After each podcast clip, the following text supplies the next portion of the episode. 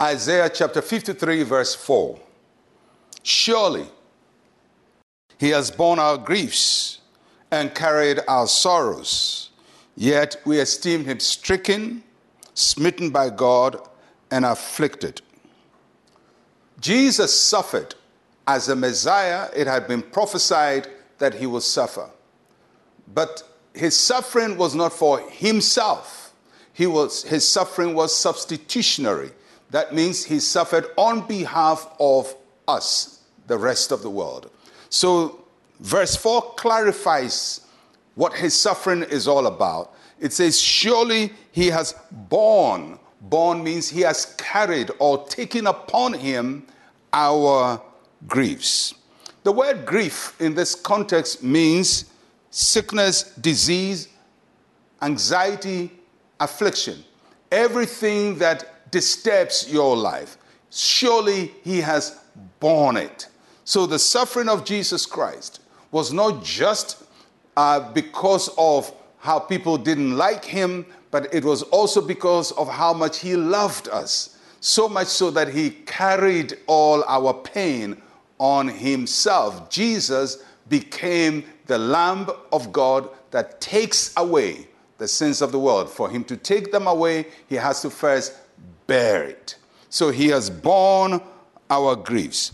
He takes our burdens, puts them on his shoulders, carries them so that we will not carry those burdens any longer.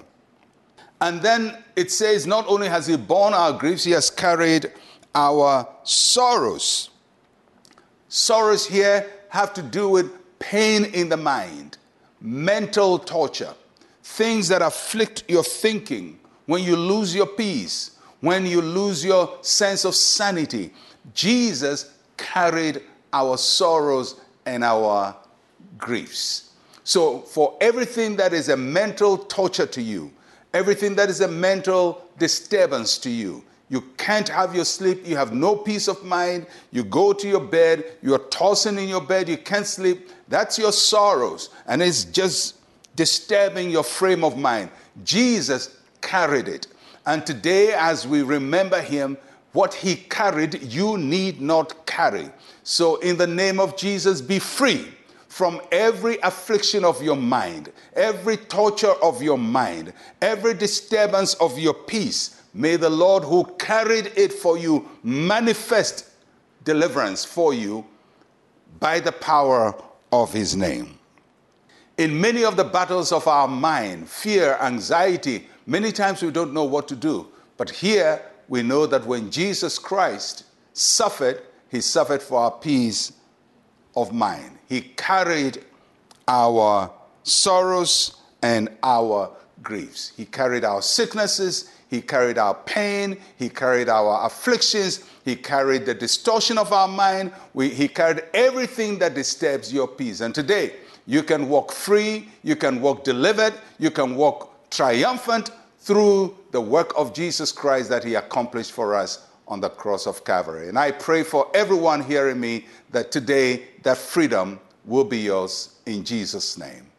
Let us pray.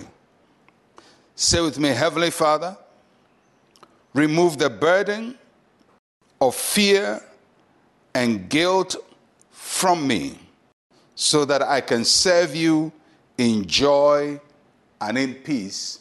In Jesus' name, amen and amen. I trust that the peace of God will rule your mind, that God will set you free from every anxiety, that God will help you walk in the victory that only Jesus Christ provides. I'm Pastor Mensa Otabil. I'll be with you again tomorrow. Shalom, peace, and life to you.